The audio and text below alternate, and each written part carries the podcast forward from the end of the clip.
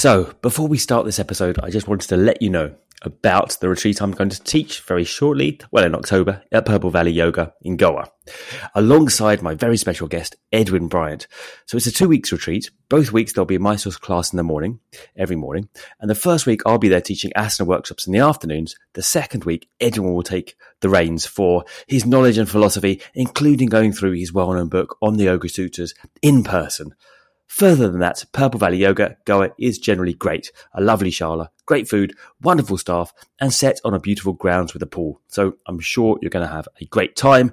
See www.keenonyoga for uh, details or go to yogagoa.com as well. I hope to see you there. Hi, everyone. Welcome to the Keen On Yoga podcast. And well, it's just me today, Adam. Um, so I wanted to share with you a few thoughts on my own since these days I don't much speak with the guests uh, on the guest podcast. I let them explain and uh, present their points of view. So here you are. Finally, once again, you get to hear my point of view. Well, where best to start? I think the obvious place to start is the rules of Ashtanga. You know, I like the rules of Ashtanga and how they do work and how they don't work, or, or what they're meant to work for, and when to break them and when not to break them, or what to keep and what to throw away. So, this is my point of view. Um, as you're listening, maybe make some notes or have a little think and let me know your point of view in the comments because it's a two way dialogue. And really, you know, a point of view is just a point of view. Um, and uh, I could probably change it in the next in the next number of months anyway. So no, not really. Um, I have been thinking about this for many years because I have the tendency to be compulsive, obsessional, uh, rigid around the practice. To be quite honest with you, and um, it took me a long time to kind of loosen the fetters of a practice that's meant to be for life and uh, and for for for spreading out into life, as it were, to to be more open, uh, more receptive, more involved, uh, more free, really, you know, and less uh, constricted. And I have to say, after the initial buzz of uh, getting involved in yoga and then Ashtanga, first of all, it did tend to actually make me close down a bit as I became rather rigid with the rules and uh, what had to be done and in the exact way. Um, and I think I'm not alone here in saying that because I think many people have had this experience that what serves them at the start tends to become, after a while, increasingly claustrophobic in almost kind of shuts down life rather than opening up more, makes you less spontaneous, more controlling, more uh, selfish in a way as you try and preserve the practice in exactly the way it ought to be, uh, more uptight than less so. Anyway, uh, moving on. So, rules of Ashtanga as they are presented by many teachers, let's say, still presenting that you have to do a six days a week practice, but it has to be your exact practice every time, i.e., what you've learnt with them or what you've learnt in Mysore. You have to do that every time, you know, even if you're tired or injured or disinclined. Uh, you have to do that every day, six days a week. Rest on moon days and uh, weekends. Or one day used to be, uh, I think, Saturday. Now I think it's changed to the Sunday rest day. But anyway, rest on Monday. Um, maybe we could even say rest on the very particular day that's now uh, said to be the day of rest, the holy day of rest in Mysore. I'm joking apart, you know. I mean, these the thing is with these rules is that they're man-made, you know, and they're for, and originally they were for you, right? Um, and as you can see, they become taken so literally when you know in India, they're never taken so quite so literally. I feel. I think it's the Western mind that takes the rules literally, whereas in, in India, the rules are still there, but you know they can shift. You know, there can be a rule and less less kind of compulsiveness around the rules. Perhaps if you've ever been to India, you'll realise that that's a necessity you know, the, in uh, in the crowded Indian cities etc. Anyway, so you have to do it six days a week, exact practice. Vinyasa has to be exact. I you have to know the exact vinyasa, when to look up, when to pause, yeah, when to inhale and exhale, right? So know that. Uh, no modifications, of course, right? You can't uh, amend a posture, and if you can't do a posture, that's that. Closing, right? And uh, you have to stay at that posture, right, until you can complete it, right? You know, not only can you not amend a posture, say if you're injured, or say if you just feel really stiff today and tired, and you just want to take it a little bit easy. No, you can't do that. and nor can you uh, move on to the next posture in a series unless you've done the last one let's say perfectly. What does that mean? It means completing the shape of the posture. Um, and as you might know, if you've read any of my stuff, I'm not really interested in the shape of the posture. So let's start there. So the shape of the posture to me doesn't matter. What we're looking for is the essence of the posture. The essence of the posture is the question of connectedness. Is the whole body connected in the in whatever shape you're performing, right? And is the function of the posture being recognized, right? If it's a twist, are you able to twist one way at the top, the other way at the bottom? Yeah. Is there two oppositional forces in the posture? At least a push and a pull, right? Is there a sense of trying to balance the the, the force of the posture, not in pushing out of yourself, but in pulling back towards yourself. So you create an equilibrium in the body. Yeah. So that's my interest in the posture. And when I say a posture is perfect, it's nothing to do with the quantifiable shape. Okay, your legs here, you're in lotus, blah, blah, blah.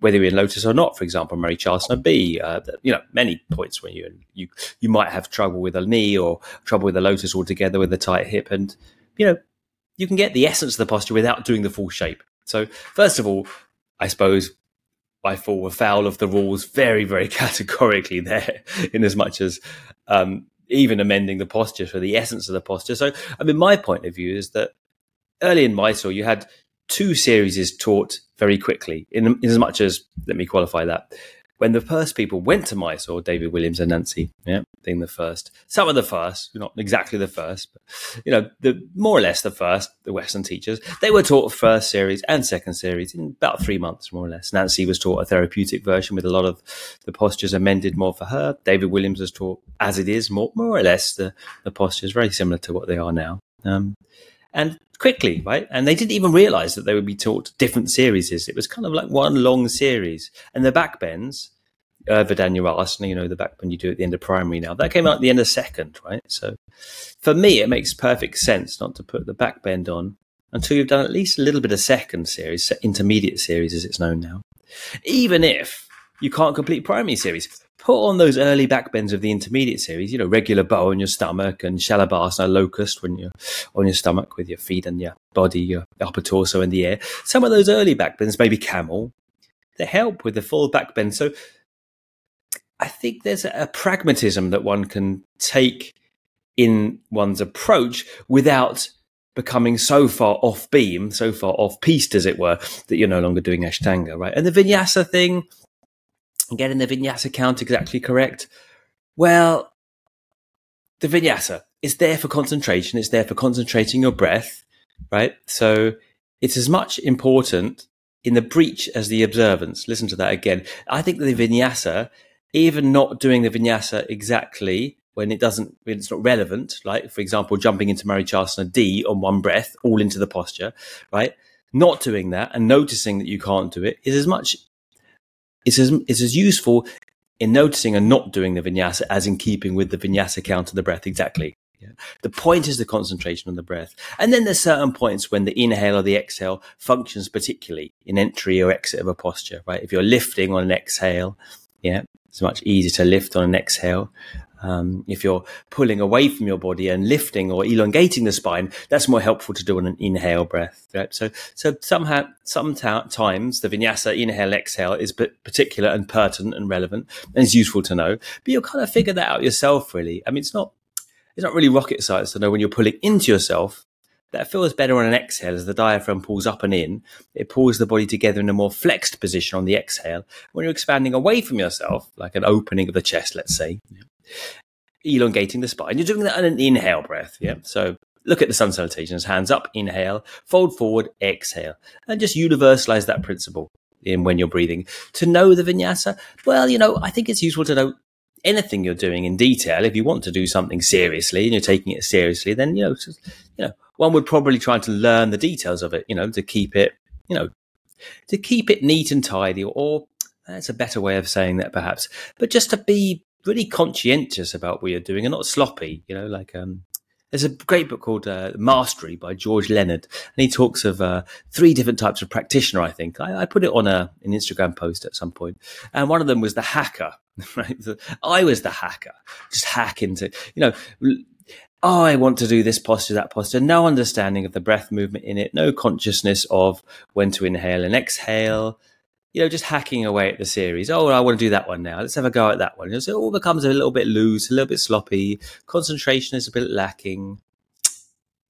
I think it's helpful to keep the edges of anything you're doing, and it keeps the mental edges of the mind. You know, you kind of think the mind likes to be really, really precise. Right? That's how it concentrates in in in ma- in um, honing in or magnifying the detail, so it, the consciousness becomes really focused. The whole idea of yoga in the first place is one-pointed concentration, ekagrata, concentration, one-pointed place of focus, right? So, yes, vinyasa. Um, yes, you've got to breathe. Yes, it's nice to know it. Is it essential to know it? Do you have to know it? Well, you know, if you're particularly someone who doesn't, you know, learn those kind of things very easily, you know, no, don't feel guilty about it, for God's sakes. You can practice without it. At the end of the day, let's look, let's come back to what we're looking for in these rules. You say the so called rules of Ashtanga, right? You know, well, they're focused on the breath and then they help with consistency of mental focus and kind of determination, I suppose, or, or consistency and methodicalness, let's say. Yeah. And that's what the rules are there for. They're for you, not the other way around, right? So you use those rules to keep your kind of keep your mind centered and focused and methodical and consistent. Yeah. And outside that, when they don't work for you, put them away. So oftentimes, you know, if you're not in Mysore or on a yoga retreat or, you know, somewhere you can focus 24 seven, your own yoga, right? You know, which is most of the time for most of us, right? Have jobs, family, other responsibilities, right? The yoga is meant to help that. And you've heard that before, right? The yoga is meant to help and not get in the way of that. So, you know, six days a week practice, the whole practice, is crazy for most people, you know? It's going to burn you out. And the main thing is you don't want to quit. The main thing is you want to do this for a long period of time because it's only after 15, let's say, I'm to be quite honest, you know, 15, 20 years. I mean, in my experience, it may be quicker for you. You may be not so, so stubborn and pig-headed as I am. But only after a long time, you really get to start to understand what you're doing. You know? And can I explain that further? Maybe not. You know, just just just that consistency over a long period of time. It's said in the Yoga Sutras, and you know, I'm no huge fan of the Yoga Sutras, as you might know. But it's said in the Yoga Sutras, and the quote I do like, and Pattabhi Jois is actually one of his favorite quotes as well. You practice practice needs to be for a long time, consistently, like the right, a similar approach, not just like doing different things, different days, and the, today I fancy this. Right? You know, consistency over a long period and with the right attitude. Yeah. Well, that's another question. This right attitude, and I think that builds over time. Right, I started with a mixed attitude, and to some degree, I have still a somewhat mixed attitude, if I'm patently honest. I'm not completely practicing for the sake of um, in oneness with God or or oneness even myself. You know, there's still some enjoyment of the physicality of it and uh, some appreciation of what the body can do. You know, so there's still some superficial motives there. I think with all of us, you know, until you haven't got an ego at all, know, somewhat motivates you, and you you can use it skillfully. The same with practice. Use it. Use the rules skillfully. Don't let them break you. Because if you're doing it for a long time and you're doing it in this kind of manner, I've got to do it every day. And if I don't do it when I'm meant to do it, then I feel super guilty. And it's just going to, you're going to break under the weight of it after a while. It's going to feel like there's no joy in it anymore. The whole joy is going to be squashed out of the experience. And then, then it's not efficient because, because you have to have some sense of oh, how do we say, not exactly joy. I don't say like I look forward to the practice kind of yippee every time or, or relish it, you know, even doing it oftentimes, you know. But you have to have a sense of not, not dreading it or not uh, resenting it, you know, being open and being, you know, otherwise when you're in it, doing it, you don't feel there's no sense of curiosity. There's no sense of kind of openness of mind. And that's the, the essential factor of the practice to continue it. Well, not only to continue it, but to to kind of make headway with something, yeah, with some connection to yourself or however you envisage or whatever you envisage you're doing. Yeah, if you close in and feel claustrophobic and feel trapped by it, then you just tend to have this kind of stubborn pushing. I've got to get through it, and you kind of close down over it. I suppose. What does I say? I suppose. Yeah. So yeah, six days a week, practicing exactly as you should every single time, even if you're tired, even if your kids have kept you up all night or you've got problems with the boss at work. You're ill, you know. It just doesn't work. You've got to respect and your body respects the demands of life. And it's tough. Of course, it's tough for everyone. The whole point is sometimes you feel lazy and sometimes you do need to tell yourself, no, I can do it, you know? I mean, that's true, you know? As many times I used to have this, I, I think I might have said this before to some, some of you listening that, you know, every time I used to practice in the evening where, you know, I mean, I mean, I used to practice in the evening and every time I used to do it, every time I was pr- climbing the stairs after work, coming back from work in this organic health food shop, I remember feeling ill every time. I said, today, I'm sure I'm coming down with a flu or something every single time almost. It was completely a figment of the imagination. Yeah, because I didn't want to focus my mind and, and move my body so so cha- in such a challenging manner. So, so you know, you know, once I'd done it, I realized, okay, just the mind's tricking you. So it's hard to know whether it's a trick, whether it's laziness, whether you need to say, no, you're going to do it, or whether it's need, you know, as a message that needs to be respected. I can't help you there. You know, I think it's something, again, this thing of doing it over a long period of time, you start to recognize yourself, right? You start to have a sense of integrity where you know what you are and you know when you're tricking yourself, right? I think it tends to, it tends to open up a sense, a, degree of clarity in your own self with very, very much to do with this battle of, of not wanting to do it and then, you know, feeling like, sometimes you're pushing yourself to do something you really shouldn't because you're tired or burnt out, you know? So, yeah, coming back to the rules on modifications now.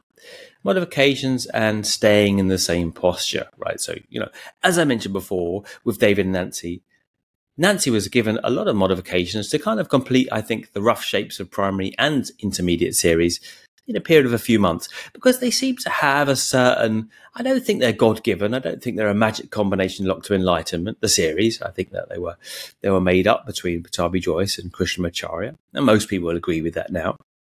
But they seem to have some sense of rhythm and progression and and, and kind of rationale to them. And, you know, I mean, you know, Krishnamacharya was very keen on the vinyasa krama idea, right? Building one posture to the next. So you know, and it's likely he wouldn't have just given Pattabhi Jois free reign to make up whatever series he wanted, you know, because you've heard the thing about Pattabhi Jois being the the master of demonstrations, right?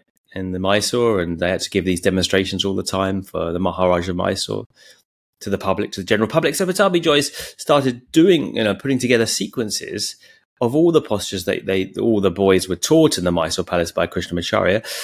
But they were taught all different things. All the boys taught different things at different times, it seems, it appears, although it's very hard to get a completely straight answer. And then Pattabhi Jois kind of, along with Krishnamacharya, I'm sure, because he was a complete control freak, I think, and you know, Taskmaster would never have just allowed Pattabhi Jois to make up whatever he wanted for the demonstrations. They put together the series, you know. The series is a kind of, I mean, this, and this, I suppose, is, you know, useful to mention at this point, in fact, that they are only blueprints and I think the mythology around the Yoga Korunta and the exact vinyasa and the fact that there's something very sacred about these particular sequences and keeping them perfectly and pristine exactly how they are. And if you do them exactly how they are, then something special happens to you. You know, I'm not going to poo poo it completely. I'm not going to reject that idea because it's a working myth. I think myths are really good at the start of practice, you know, having ideas that are idealistic, for God's sakes, you know, that, that inspire you. There's something greater. There's some, and and they because we're emotional beings, and, and we, you know, I don't think we're really rational beings, and we trade on symbol and ideals to motivate us. It's emotional. So I think these ideas of the yoga korunta, etc., etc., useful at the start, useful at the start, perhaps less so as you go along and you need to be more pragmatic about things, right? And then it's like over time, you know, you know the scales, you know the blueprints. Now you know you're, you're old enough, ugly enough, smart enough, whatever, to know when to amend them for yourself. Yeah, because over time you're going to have to do that. Your body, all our bodies don't do all things perfectly, so you're going to need to make modifications to suit your own body, and especially as you get older or injured, etc., etc. It only makes sense. And but coming back to the series is, I think it's useful to have a rough shape of both series especially as the intermediate series happens to be a lot about the backbends, and that's helpful to, to as a as a counterpoise, as a contrast to the forward folds of the primary series, most obviously, right? So we can all make a rough shape, some perhaps postures left out. Not everyone's leg will go comfortably behind the head. Not everyone will do Kapotasana if you haven't started doing that posture when you're young, for example. The back does get a lot more rigid. I'll tell you for nothing as you get older, even if you could do it. Yeah especially if you start as you're older. And most of us have started when we're older than a 12 year old boy, as was trained in the Mysore Palace, right? So, knowing all that, you have to treat the postures with a pinch of salt in a way. Consistency. Remember, the rules are there for consistency, for a methodical approach, for for pinpointing your consciousness, for keeping you on program, motivated because also you know if you've got the sequences it helps with a sense of progression right? You can kind of see doing the same thing every day. You kind of how you progress or how you do. Yeah. And also but having the set sequences it takes the focus off the sequences themselves right? So they become rather ritualistic in as much as the thing isn't about the thing itself anymore because that's the same. The thing is about more the person doing the thing than the thing you see, if you do the same thing every day, like any ritual, every routine, any routine, and a, a routine that's been made special is a ritual. It's been made sacred. It's been pointed out and done on purpose. becomes from routine to ritual, and that means that the awareness is thrown back on the doer of the routine, the doer of the ritual, rather than the action itself. Anyway, so modifications and stopping where you are and perfecting that posture. Now, if you're 20, if you're a young person, maybe not 20, but even 30, or maybe if you're very fit, even older. it depends on the person. Maybe they should stop at a certain place and really co- focus their energy on that thing, on that posture for a little bit of time. But if it's not happening, you know, and the teacher should be able to judge how their body's responding and, you know, how it's going for them, right? And after a period of time, let them move on. They get there's later postures in the series that will help the earlier postures. It tends to release a bit of pressure around doing that posture right to move on. You know, releases that pressure, and then releases that pressure. Sometimes it just kind of happens. Yeah. And also, if you're just pushing against the posture every day, more and more frustratedly, that's likely to injure you anyway. A good example of this is the backbends. Now, we know that they didn't come at the end of primary in the first place, but this idea of standing up after the backbends before you can do intermediate series is crazy. You know, it just makes people push and push into their backs when they're not really ready to do so to stand up to do more postures. Because let's be honest, the primary series is painted with a with a limited color palette, to say the least. There's not that many things to do in it. You know, you, know, you want to do more postures, natural variation, little bit of variation after a couple of years, you should do more postures. You know, this idea that people being stuck on primary series for, you know, 20 years, I maybe exaggerate, but, you know, it's just crazy. It's imbalanced. It's crazy. It, you know, it's very, um, I don't know, uh, how do you say it? Un, uninspiring after a while, basically. And it doesn't allow them other postures that will actually help their progress in the primary series. So, you know, perfecting a posture? Well it depends on the person. Uh, you know staying there a little while focusing extra specially on that particular movement in the body repeating it a few times helpful. After a while becomes very unhelpful uninspiring demoralizing and often causes injury. So basically after a while i don't agree with that rule either. But to return to the start to return and to conclude this little little episode whatever we want to call this tirade or rant I think that you know we have to be practical over time to the rules, or they will break us. Right? So it's either us or the rules, whichever goes first. And there's a difference between practicing a Mysore or practicing, you know, now and again in a teacher's class when you want to do it as according to Mysore, etc., and your daily practice. And if someone, um, a teacher, doesn't allow you to do a daily practice and flow with the ebbs and flows of your own life in a way that's still consistent, methodical, concentrated, then I feel that's a bit of a problem, you know, because we're organic beings. We're not robots. We're not computer programs that just fire up and do the same every day. And that organicness should be should be honored. You know? We can't just do the same thing every day happily. You know? And over time, you'll know when to start and stop, when to modify and when to not. But maybe first of all, a teacher who's practical around the rules, let's say, traditional, non-traditional, maybe. You know, I still love the tradition. I still think it's very motivating, very inspiring, and doing something which is the same every day, and keeping those little details the same, those little details of the ritual. There's something about that's very special. But too literal, and it'll break you. So I guess, as always, it's about the dose. Yep, the, it could be the poison if it's taken into a higher dose, but a little bit of uh, structure, a little bit of determination, and keeping your edges, keeping your corners, yep, discipline is, you know, incredibly helpful for life as well. So, I haven't got anything better to conclude on, but I suppose the best uh, note to conclude on would be to ask you what you think. I really would honestly like to hear from you. Um, and uh, yeah, let me know if this has been of all of interest or relevance and uh, what you want to hear me talk on next, because I do have a lot to say if you hadn't noticed already. so I hope you find some of it of interest. Anyway, I hope you're well.